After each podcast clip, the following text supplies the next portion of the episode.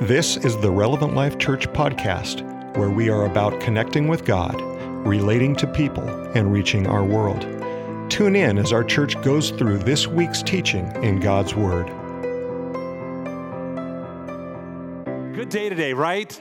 Man, it's good to see faces, brand new faces, faces that I haven't met before, new ones that are coming in, uh, new ones that I'm meeting, uh, old ones that I haven't seen for a bit. It's good to see you. God is good, right? It's fun to be in the house of God. Ron and I and Sassers were on vacation last week, and we had an amazing time in trailers stuck in the rain. But it was fun, fun, fun, fun. We played games, laughed, and uh, ate way too much food. But hey, isn't, isn't life about food, right? I think, I think the Bible says that, that people think that it's about meat and drink, and it really is not. But hey, so your pastor's deceived at times. Uh, just real quick, great announcements, long segment of announcement that were there, but they're very, very important. And thank you for being a body that listens. And not only listens, you understand, and then hopefully the response is, is there. And so we just call you to response. There's a lot of things to respond to. Uh, outflow is right around the corner, and that is the heartbeat of Relevant Life Church. But it's not just the heartbeat of Relevant Life Church. Can I tell you, it's the heartbeat of God that we go outside of these four walls and we do something. So, this is our opportunity to practice, to actually live out and to respond to the call of God on our lives and to go, no, we're going to be God's hands and feet, not just in, the, not just in this building to minister to one another, but to actually go out into our community and to minister to needs. And if you are wanting to sign up for one of those, you go to our RLC app and you're going to find that in one of those categories. Is that correct, Ellie? And you're going to find that there. So would you make sure that you go on and sign up for one of those work projects on that Sunday? It's in replacement of our Sunday service. If you're new to us, uh, we sacrifice that Sunday service unto God and say, Our worship is going to be in the streets, our service is going to be in the streets. Uh, we're going to go minister to the needs of God, uh, of people. And isn't that what ministry is about? So rather than here and having our nice little songs and, and a sermon, we're going to go preach our sermon with our lives. And each of you are going to do so. And so we need you to participate in that. Again, Pastor Sasser did an amazing job in sharing about our HVAC need. I love the fact, I love the concept that we are one church but multiple locations. And you go, well, why do I care about South Campus? I never go to South Campus. The reason is, is because we're one church. We're one church. We have one heartbeat, we have one mission statement, and we're reaching, we're reaching the outposts of Salem. And we need your participation, whether it's at this campus or the other campus. And so uh, we're glad that you're here. Relationship 101, we're right in the middle of a series, coming towards the end of a series, and Pastor Larry did an amazing job last week on Friends. He's watching us online. Would you give him a round of applause? He did a good job. Larry, thank you so much for serving. And uh, what, what, an amazing, what an amazing concept. This concept that was not designed by man, it was designed by God, and it's called friendship. How many are thankful for friendships? You know, what a powerful, powerful series. And today I get the privilege of stepping a little bit further into the message series that we've been in. Uh, the series premise that we've been looking at in Relationship 101 is every other healthy relationship flows out of your right and healthy relationship with God. Every other healthy, everyone say healthy. Isn't that the goal of our relationships for them to be healthy? How many have discovered, how many can be honest enough, maybe you be too shy, but how many can be honest enough to say that throughout this series, you've realized some areas of your life in relationship that have not been healthy? Can I, can I tell you that that's what's important is that we can step in to go, no, I realize I have brokenness. I realize I haven't health. The reason is, is somehow, some way, God wants us to draw us into a deeper relationship with Him. When our relationship with God is healthy and more substantial, then those, that's going to flow out into all of our relationships. And so that's, that's been this tension that we have realized or are feeling.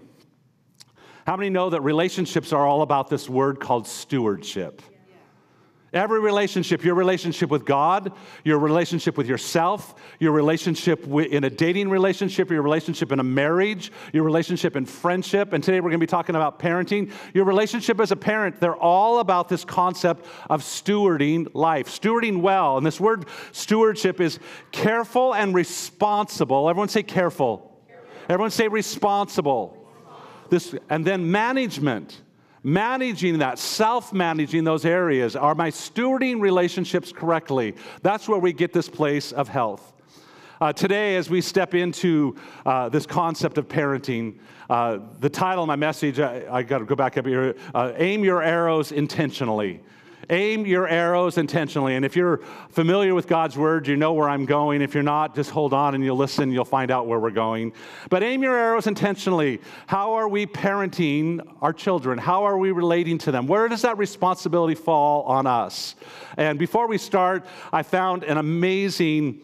Uh, parenting song that I would love to share with you this morning. And uh, maybe we'll be able to join them in singing it in just a moment. But uh, would you help us out with that video? This is a song about being a parent.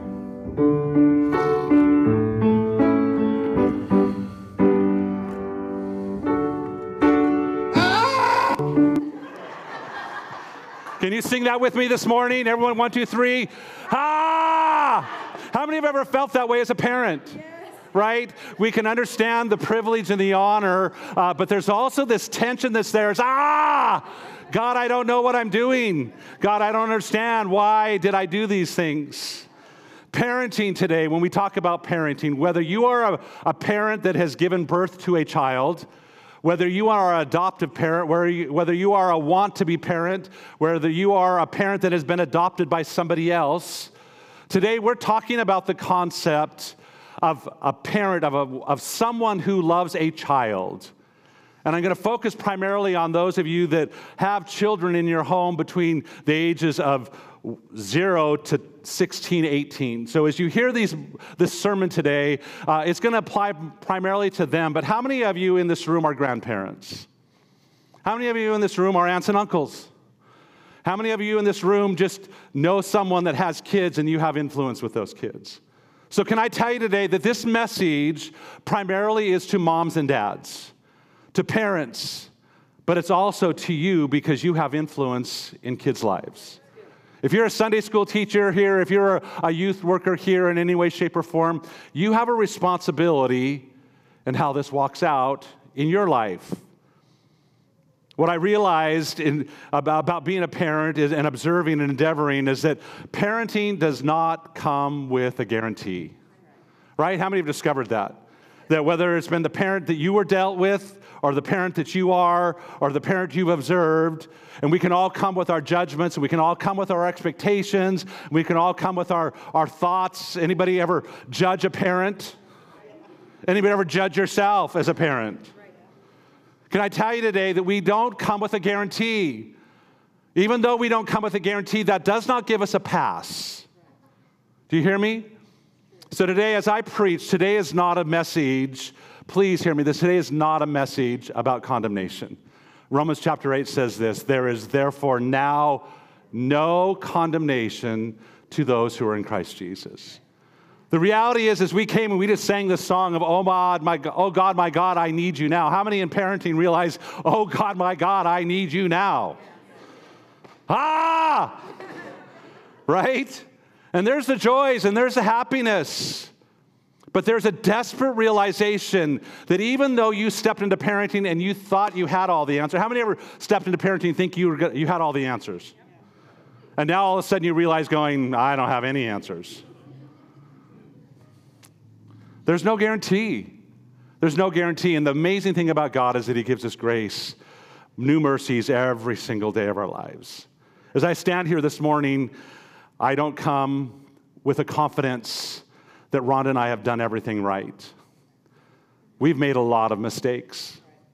But can I tell you also in humility, not in pride, we've also done a lot of right things. And can I tell you, as you look at yourself as a parent, for you to honestly self assess to go, I may not have done everything right, but I haven't done everything wrong. And can I tell you today that the enemy would love to come and bring condemnation to go, You are a failure. And you need to come back and go, No, I didn't do everything wrong.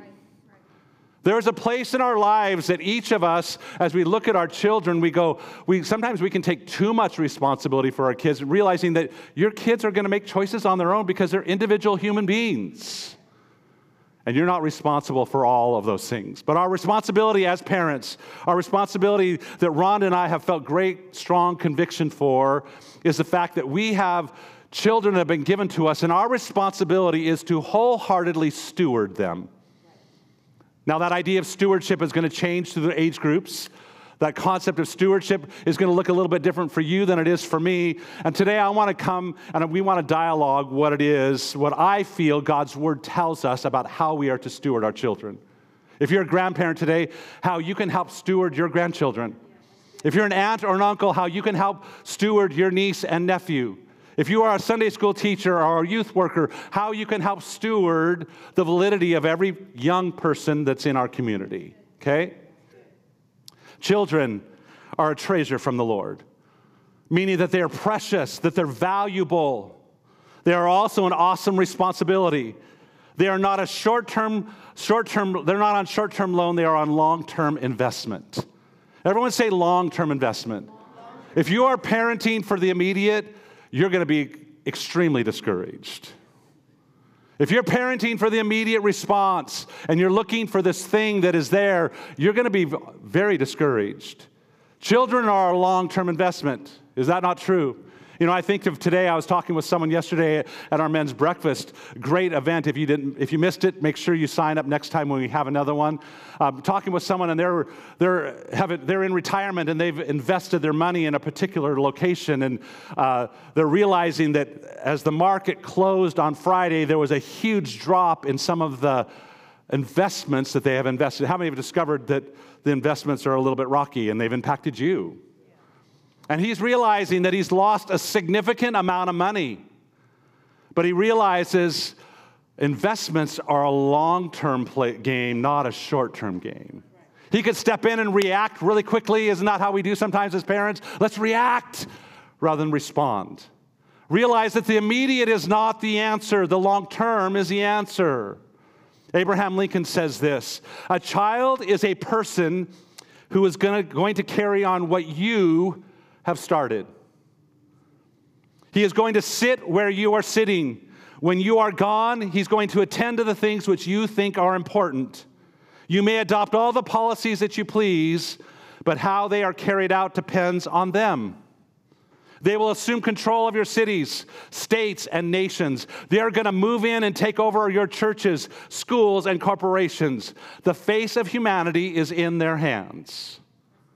I want you to realize today that whatever generation you are in following Christ, whatever generation we are from the beginning of creation, can I tell you that that has been the process of life? That a parent raises their child and imports importance on their lives and it passes on to the next generation. And can I tell you that's a healthy process if we are doing it healthily? It's a healthy process if we're doing it to honor God and to honor our children. You today have the power. You today in this room, as parents, grandparents, you today have the power and the calling of God to impact not just your children, but your children's children and your children's children's children. Do you realize today the shape that we have in our, or the shaping ability that we have in our lives as parents?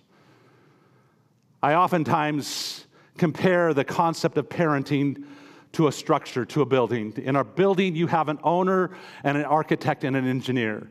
The owner, the architect, engineer is the one who envisions what the building is to look like. Back in 1980, whatever, or 1978, I think, this church at that moment was not an Assembly of God church. I don't even really know what the name of it was back then, but there was an architect, an owner that came in and said, This is the structure that I want this building to look like.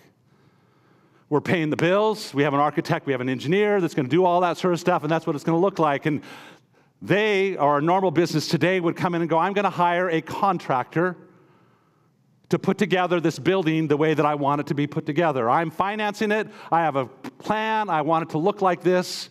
And that contractor comes in and says, okay, this is the quality of workmanship that they want, this is the deadline that they want, this is what they want it to look like. And in the process of that, that contractor may not have all the abilities on his own, and so he hires subcontractors. He brings them in. Some are going to do the framing, and some are going to do the electrical, and some are going to do the plumbing. Some are going to do the HVAC. All of these things so that the building, when it's done, is built to specifications of what the owner architect has laid out. Today, when I talk about this concept, the owner architect of your child's life is not you. It's not you. Whether you gave birth to that child, whether you have invested money in that child, whether the, you've laid down your life for that child, that owner architect is not you. That owner architect is God Himself. God Himself, who said, No, this is the color of eyes that they are going to have. This is the likes and dislikes that they're going to have. This is the body that they're going to have. This is the shape that I'm going to create them. These are the interests. These are the, the uniqueness about this individual. And can I tell you, as we are given children, as God gives us children, we become the contractor to go, God, we've got to discover what your purpose and your plan for this child is, and how do I bring it to completion? This responsibility that you're putting on me, how do I structure them? Am I, am I, am I, am I building according to your plan? And how many realize as parents today that you can't do it all alone? We may not like the concept of that children are raised in a village, but can I tell you, children are raised in a village. You need subcontractors.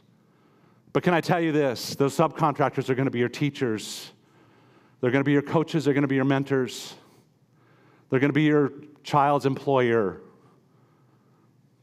And many times, what happens in our lives as parents that I've discovered as I've watched parenting, I've discovered that we go, Well, I'm the contractor, the subcontractor, that's their problem. My hands are off. Can I tell you, as a parent, as the contractor, you are responsible to make sure you're putting them under the sound and under the influence of the right subcontractor. You are responsible. We send them off to school, and you go, I get a break. No parent, you're responsible to go, what is my child learning?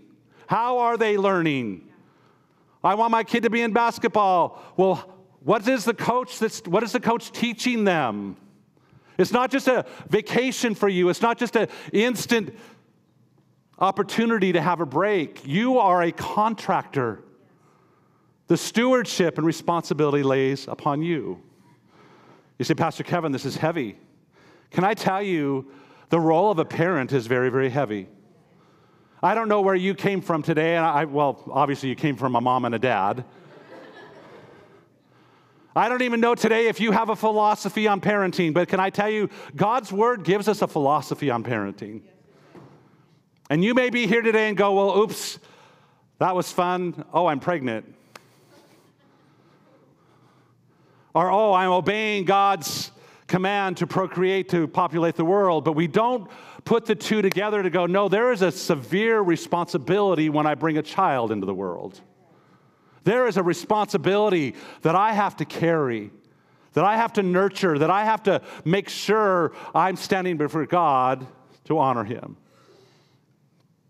Psalms chapter 127 says this Children are a gift from the Lord.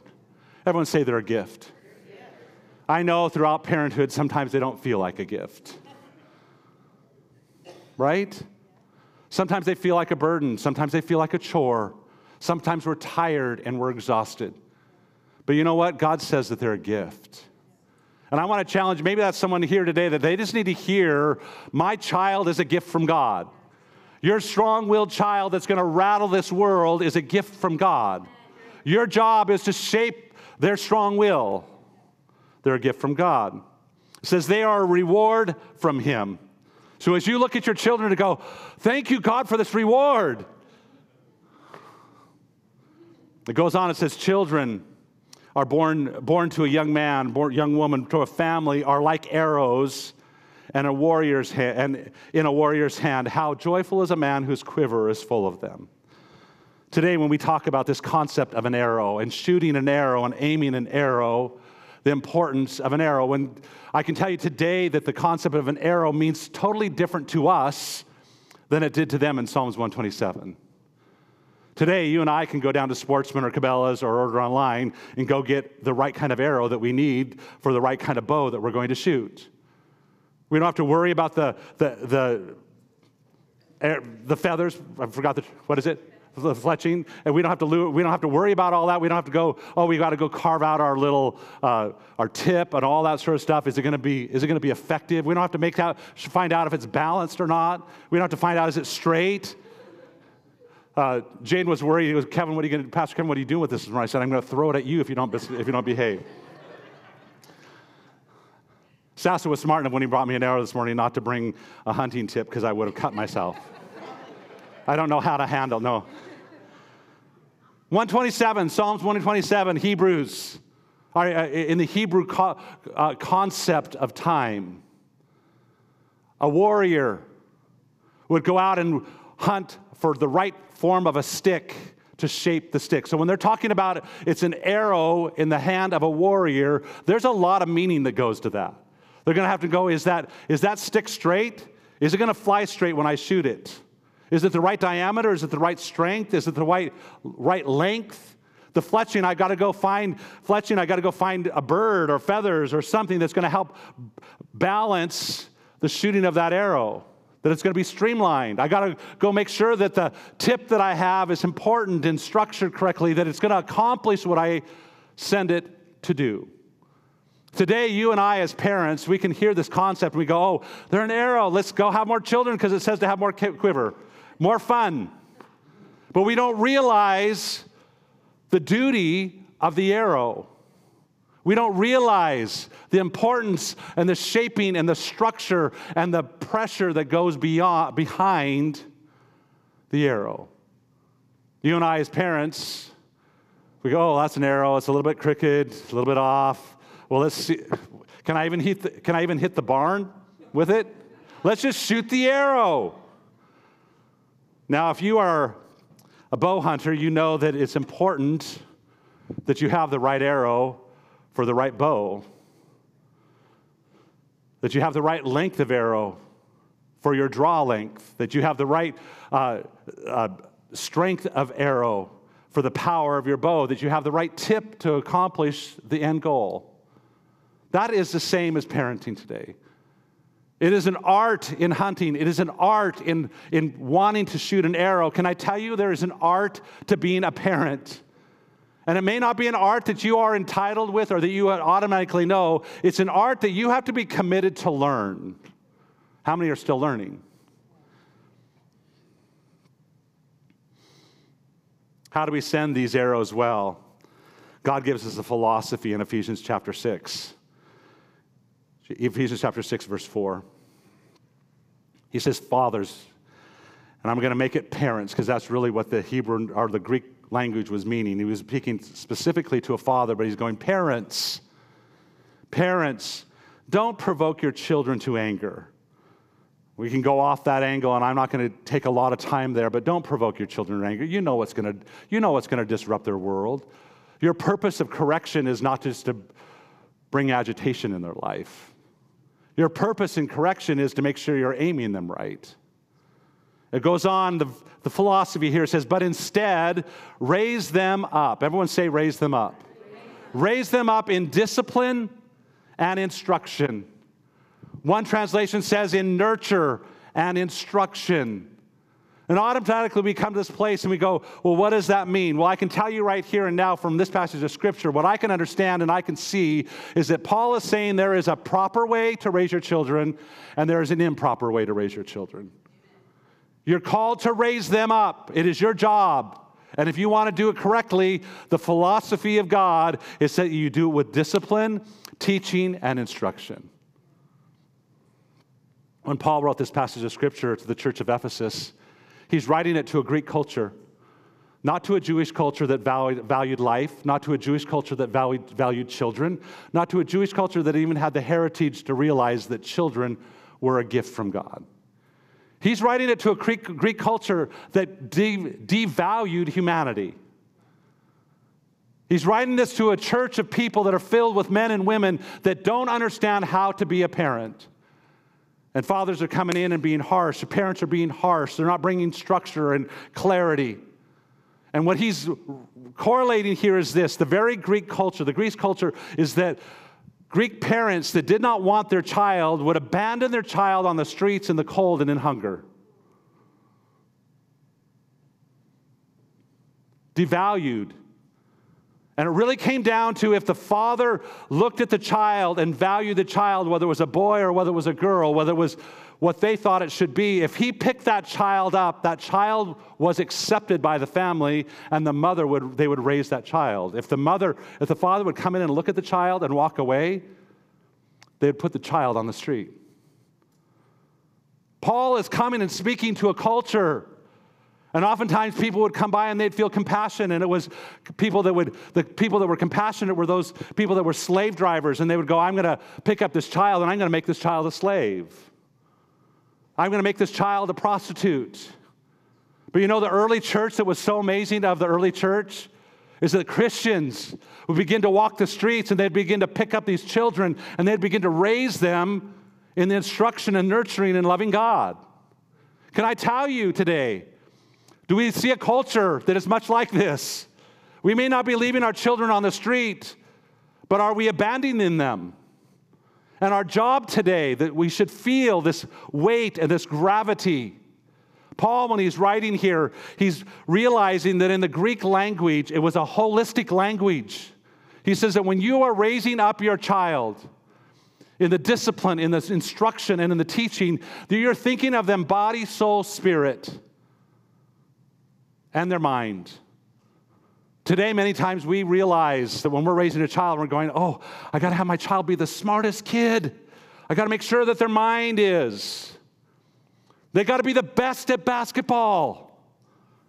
Can I tell you today, when Paul is talking about raising your child up, he's talking about a holistic perspective to go body, soul, spirit, mind.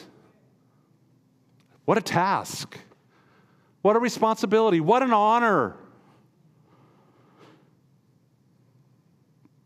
As a parent, you've been given a target and a direction for your child. The world hasn't given you that target. It's trying to sway that target, it's trying to influence that target, it's trying to say your kid has to be the best at. He's got to be the most talented. He's got to be, he's got to look like this. But, church, you need to hear me today. The standard and the philosophy that we've been given to by God cannot be swayed. It's a holistic perspective. And you, as a parent, whether you feel overwhelmed, whether it feels daunting, can I tell you today, you, God would not call you to be a parent for you to fail. You say, well, God didn't call me, it was an accident. There are no accidents in God's kingdom. Absolutely zero accidents. And you may come back and go, no, it was an accident. Can I tell you, God's really good at redeeming accidents? We can oftentimes compare accidents to sin of missing the mark. What did Jesus come to do? To make the mark accessible. And today, our need as we come is to go, God, I'm missing the mark. He's going, it's about time you said something because now I can help you. As parents, we are quicker to ask God to change our children than to ask Him to change us. In our culture today, well, raised when I was raised, kids were to be seen and not heard. Sometimes I still think that could be a little important principle.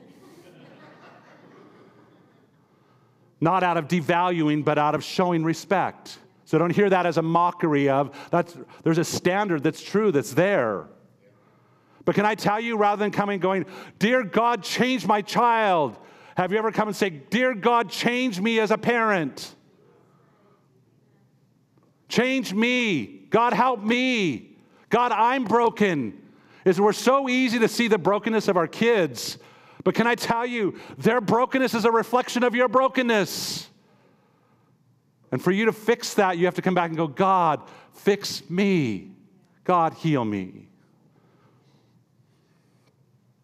So, how do we do this?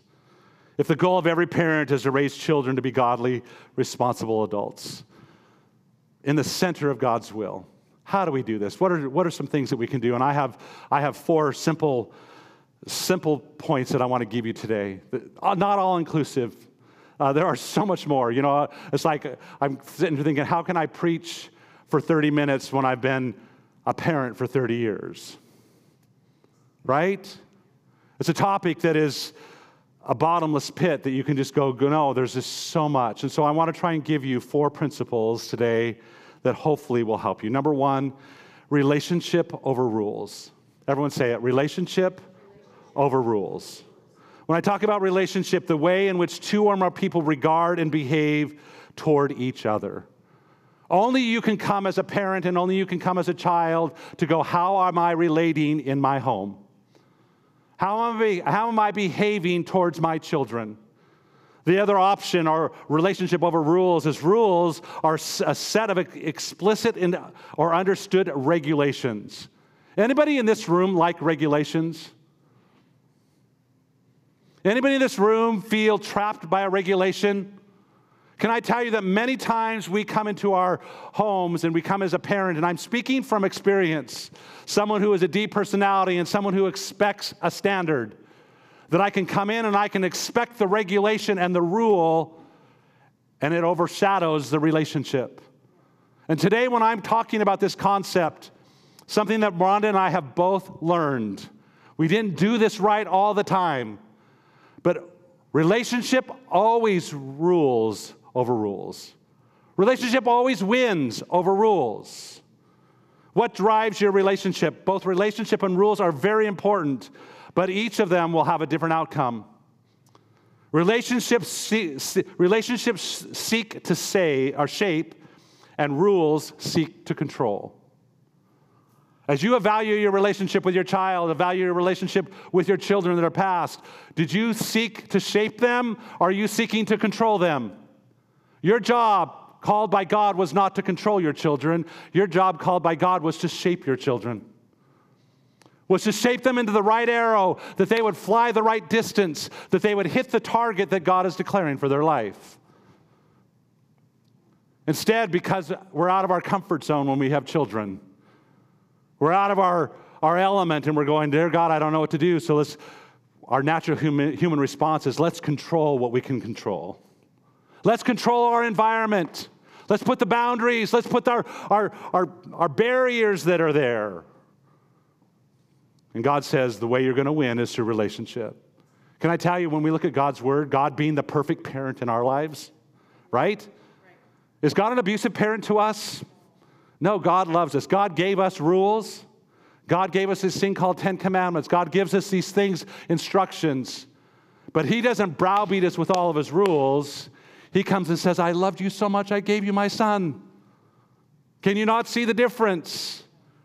We in our humanity try to control. God's not trying to control. He's saying, I gave you a free will. I want you to choose. And I'm going to love you so much that you're going to want to choose the right thing.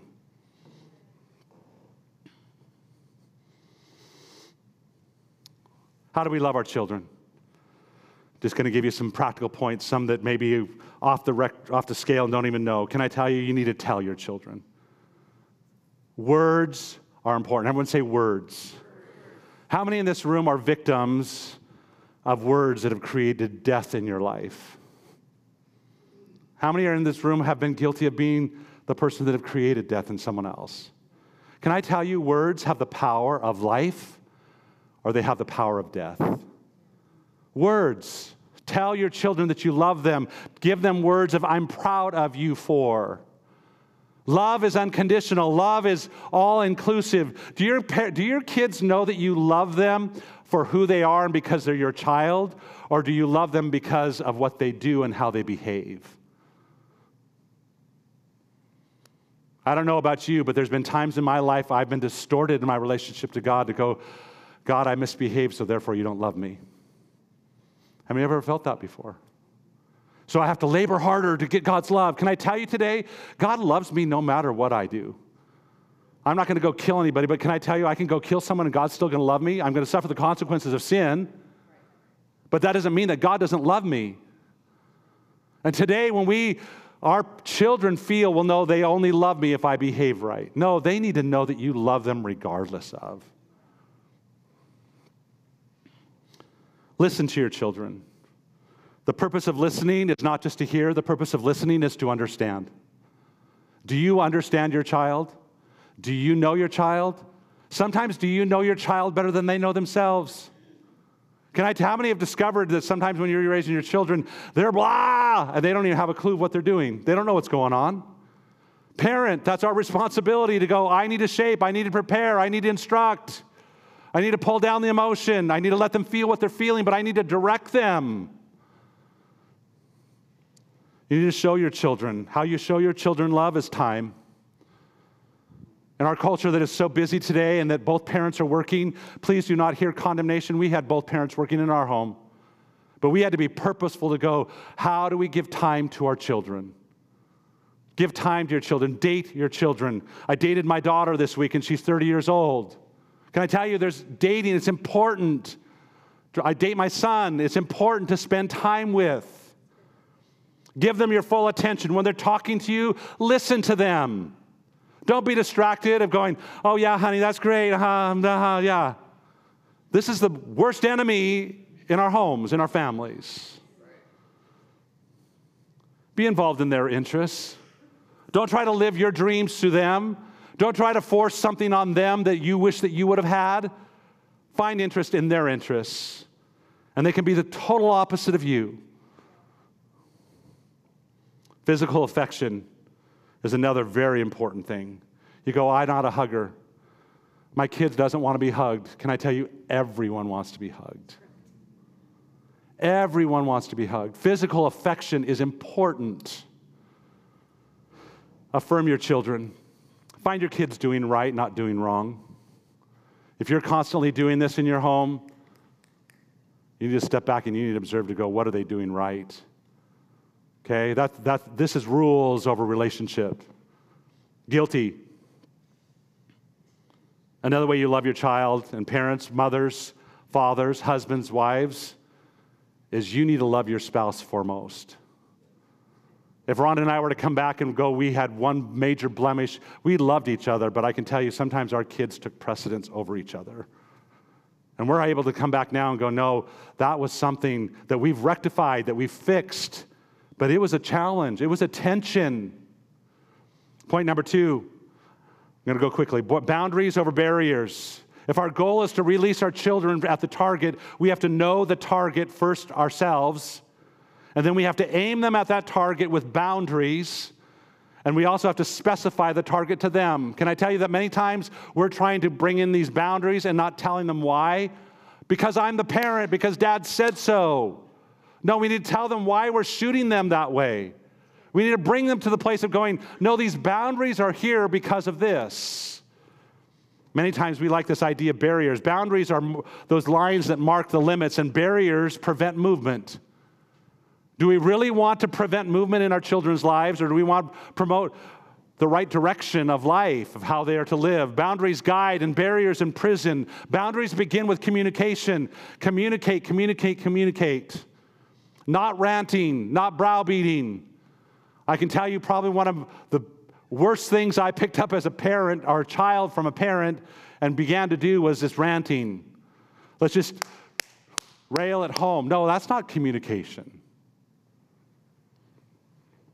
What you expect, you inspect. The boundaries.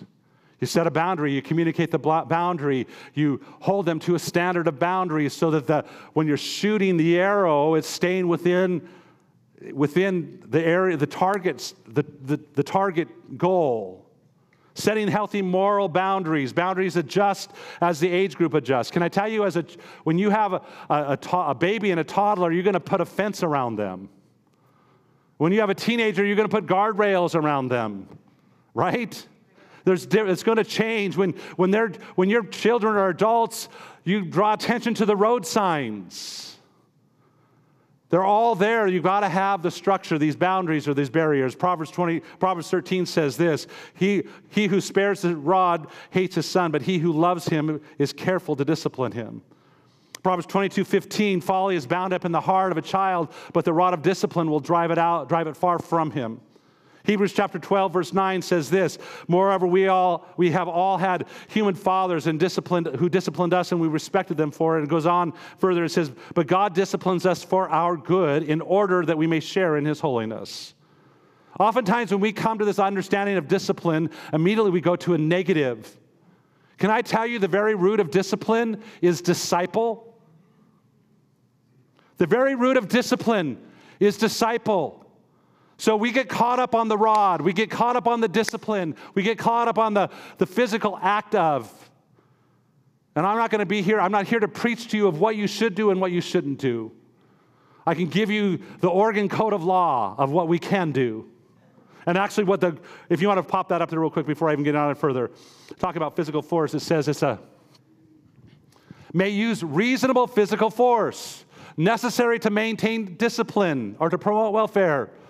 I'm not here to say spank or not spank. I'm here to say use discipline in your children's life. And the idea of discipline is to disciple them, to form them, to shape them, to direct them. That there is a consequence in life. There's a consequence for behavior. You're asking today, so when do you discipline? If you've communicated and are going to communicate, if your child is lying, there needs to be a discipline. If your child is disobedient, there needs to be a discipline. If your child is defiant, there needs to be discipline. If there's disrespect, there needs to be discipline. If it's open sin of rebellion, there needs to be discipline. If it's bad attitudes, there needs to be discipline. If they're harming, harming others or bullying others, there needs to be discipline. That doesn't mean that you come and spank them, however, God directs you to do. But can I tell you, you are responsible as a parent to put barrier or to put boundaries on their life. Why? because you don't want them growing up being an unruly child, an unruly adult. Can I ask you today, do we have a lot of unruly adults in America? We as parents today, is why the reason is, is they didn't have someone that was shooting the arrow straight. Next one is being a parent over peer. Be a parent over peer. A person, a parent is a person, whether by birth or by law, has the legal and moral responsibility to care for the holistic welfare of their child. Today, if you are a parent, you have a job description in this simple little definition. God's given you a much bigger one. A peer is someone who is of the age group and is a friend. Probably the biggest alarm that I have noticed when I was a youth pastor and even today that parents want to be liked by their child. They want to be the friend of their child. Can I tell you, that is a secondary calling. That is not even a calling as grave as a, as a parent. You have been given and entrusted the child in your life, the children in your life, to foster them to reach their greatest potential, not to buddy up with them, not to be liked by them. Now, we all want to be liked. But can I tell you, you will stand before God as a response to not being their peer, but to being their parent. You are the parent that God gave your child. It was the combination of your DNA produced, that produced your child. Your child was born, they were fashioned, they were shaped, personality, gender, eye color, likes, dislikes, and God decided to give you that child.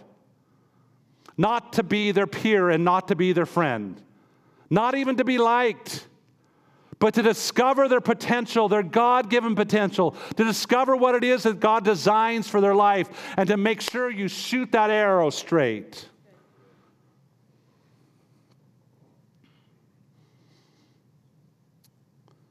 Peers are a dime a dozen. And today, there's only one parent in your child's life. I realize that in my kids, someone else can take my spot in any other area, but no one's ever going to be Trenton's dad. No one is ever going to be Sydney's dad. No one is ever going to be Trenton's mom but Rhonda. No one's ever going to be Sydney's mom but Rhonda. There's a responsibility that there could be friends that come and go in their lives, but there's never going to be a parent be, that's me because I am the parent. God gave you these children. He entrusted them to you, to the uniqueness of you. Can I tell you today that your child would not even be in existence if it was not the combination of you and your spouse.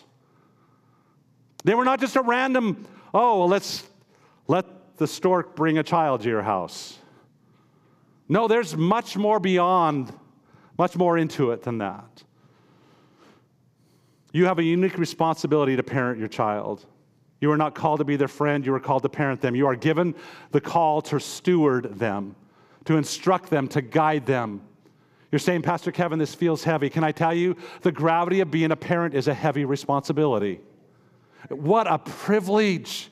What a joy. What a reward. But what a task. You're responsible not just to steward, you are going to stand responsible before God. That He gave you these children, this child, this opportunity, and how did you steward that opportunity? And one that's of equal gravity is this you're responsible to your child's future and their abilities and who they're meant to be. Parents today, yes, what a dynamic task, but what a privilege, what an opportunity that you get to pour your life into something that's not just this momentary thing, but it's going to impact generations. Many times we're trying to save the White House and we're trying to change the White House and we're trying to get everything fixed in politics. But can I tell you, if we would focus inside our house, our children would change our societies. Last one training over telling. See your children not as, as they are, but what they can be. Anybody ever struggle with ch- seeing your child at what they can be? We get so close in the middle of everything and we get overwhelmed with what they are. Can I tell you one of the greatest things that we need to come back to is saying, God, our, our, our need as a parent is to get on our knees on a regular basis and say, God, how do I parent my child? How do I parent my child? How do I pour into my child? And can I tell you this? Every child is different if you're not aware of that. And your parenting structure and plans can have a generic likeness, but there has to be a definite uniqueness because your child is unique. How many have discovered that? If you try to plant the same expectation, now expectation is good, but if you try to plant the same maneuvering on every child, you're going to have a problem. Training is teaching and developing, passing on skills and knowledge, developing competencies and capabilities and capacity and productivity. Telling is an order or a command. Now, there's opportunities that you're going to order, that you're going to command. Don't go in the street. But hopefully, there's going to be a training behind why you're telling them not to go in the street. That, honey, if you go into the street and a car's coming, I'm telling you this because I love you. If you go into the street and a car's coming, that piece of metal that's driving really fast, they may not be able to stop and they're going to hit you and they're going to hurt you really bad. I'm telling them, but I'm training them. And we have this privilege to train, we have this responsibility to train. One author said this Children are not things to be molded, but are people to be unfolded. I wrestled with this for a while, going, No, we're molding them. Can I tell you this? This is where I've settled, and I may be wrong, and I don't want to go to one extreme or the other. God has already molded them in His image.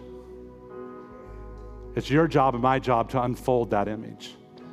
It's your job and my job to go, how do we discover this? How do we develop this? How do we make this origami thing that makes it look in something useful rather than a crumpled up piece of paper? Deuteronomy chapter 6 says this These commandments that I give you today are, upon the, uh, are to be upon your hearts. Impress them. Everyone say impress. The actual Hebrew word here means to imprint makes it make a, a stamp and Im, imprint in their life the fingerprint of God, the image of God. When we see that, when we talk about being created in the image of God, that's actually the fingerprints of God on our lives. That's where He's coming and He's molding us, and we're in His image. We have His fingerprint on His lives and on our lives, and that's why this Moses says he's writing. He says, "Impress them, imprint them on your kids' life. Talk about them." Uh, when you sit at home, when you walk along the road, when you lie down, when you get up, basically talk about them all the time. Impress them all the time. Be a broken record. Communicate, communicate, communicate. Give the reason why.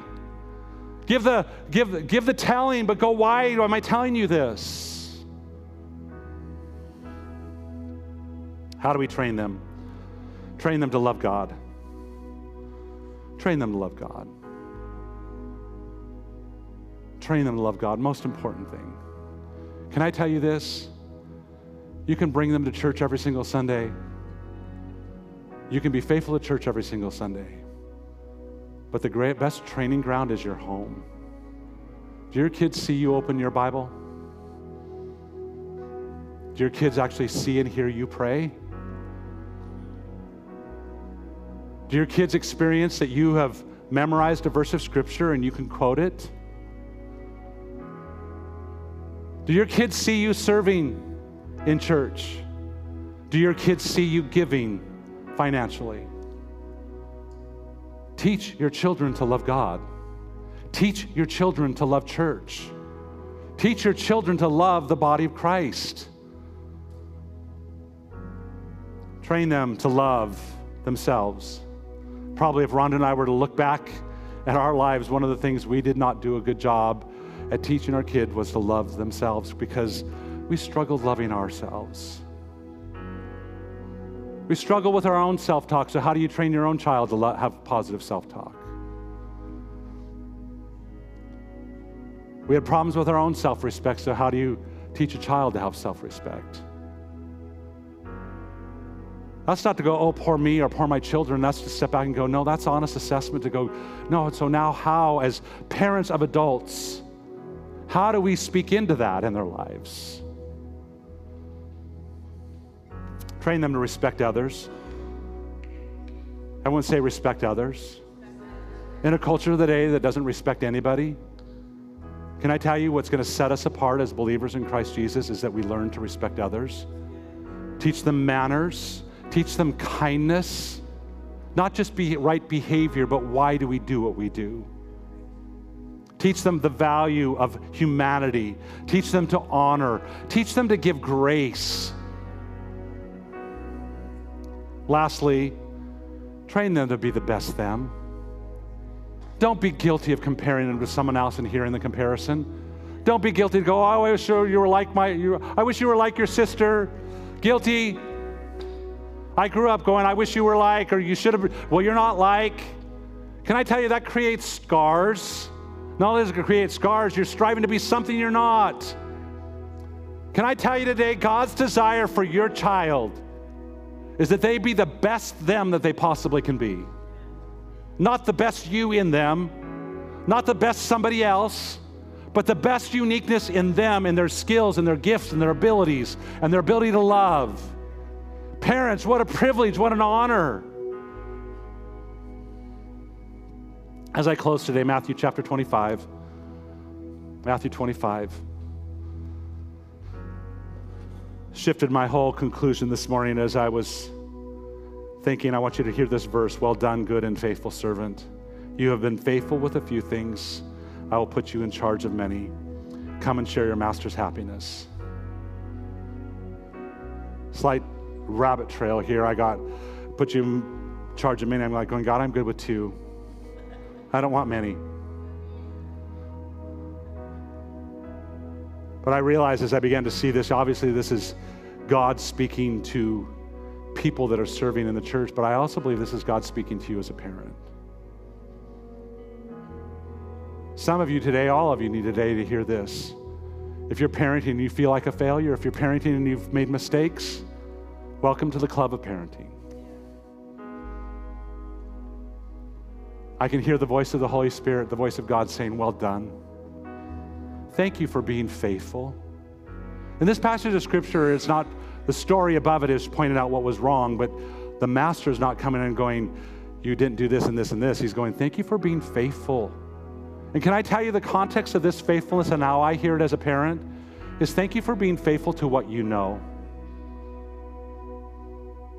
Can I tell you that as a parent, I know I'm going to stand before God on Judgment Day, but He's going to be filled with grace upon what I knew and what I didn't know. You may be saying, Pastor Kevin, I didn't know this. I didn't know. I didn't know how. Can I tell you? God's going to go, Thank you for being faithful to what you know. Thank you for being faithful to what you know. Today, as you leave this place, you know more. Do you hear me? You know more. You have a responsibility that's more. And that's not demand to go, I'm going to go fail. It's going, God, help me to be. And the master comes and says, Well done, thy good and faithful servant. And then this last part share your master's happiness. Can I tell you today? As I look at my son, we look at our daughter and we are filled with joy and happiness. It's not just our happiness. Can I tell you, it's God's happiness. We're sharing in His joy to go, God, here we've done this. And He's going, Parents, what a privilege, what a responsibility, what a challenge, what a chore. But can I tell you, there is no greater happiness than feeling the pleasure of your God as you look at your children. I look across this room and I see parents that have raised their children faithfully to what they knew was right. And what they didn't know right, that's where you see the owies and you see the, the areas. But can I tell you, God Himself is looking down and He's going, share in my happiness of what you've done right. Share in my happiness. That doesn't mean stop trying. Yes, the season changed and I'm going long. The seasons change as you become a parent of an adult. But my heart's desire, my wife's desire, is to applaud the target. We've invested too much.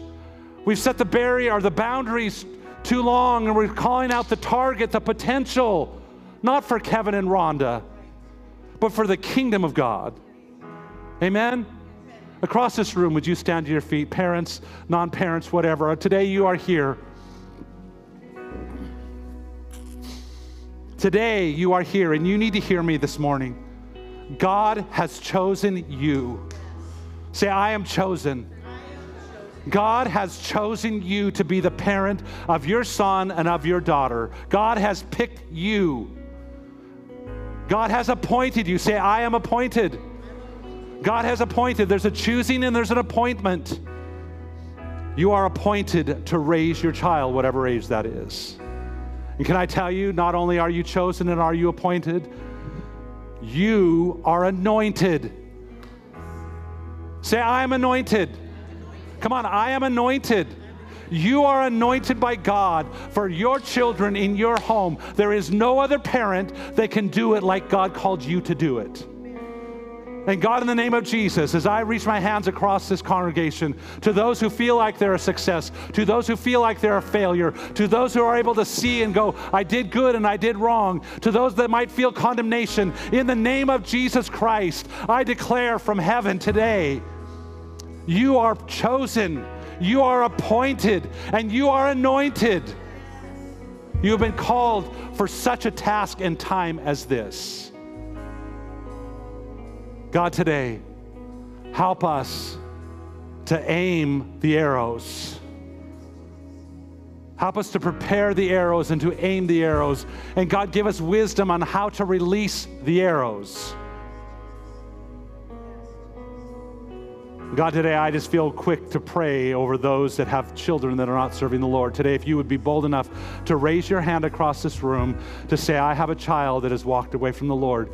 No condemnation upon you, but I want to pray for them. God knows them. Or across this room, if you have a child that has walked away from the Lord, raise your hand high. God, in the name of Jesus, you know these children. God, they have been raised. God, we don't, I, I don't know today how they've been raised, but God, I know that there's been, been right things that have been done.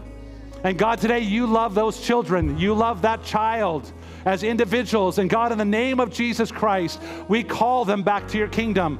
God, maybe they've never encountered you. Maybe they were was a different part of our life where we didn't even raise them right. But God, in the name of Jesus Christ, you know them, you love them, you know their phone number, you know their address. God, I pray that you'd show up in their dreams, that the Holy Spirit would bring conviction. God, that you would restore relationship in the name of Jesus Christ. And God, from this point forward in this room to every parent, may we begin to take the right steps. May we begin to apply what we know and be faithful in what we know. And God, I thank you today. I thank you today. Bless your people. In Jesus' name we pray. Amen and amen. Our prayer team's coming. I apologize for going long. Those of you that have to run to the other campus because of servicing services and stuff, thank you for coming. See you next Sunday. We're going to finish up the series next Sunday. God bless you. Here at Relevant Life Church, it's our mission to see people connect with God, relate to one another, and reach our world. This single statement drives everything we do as a church. Our hope is that today you were encouraged in this. Thank you for joining us and have a blessed day.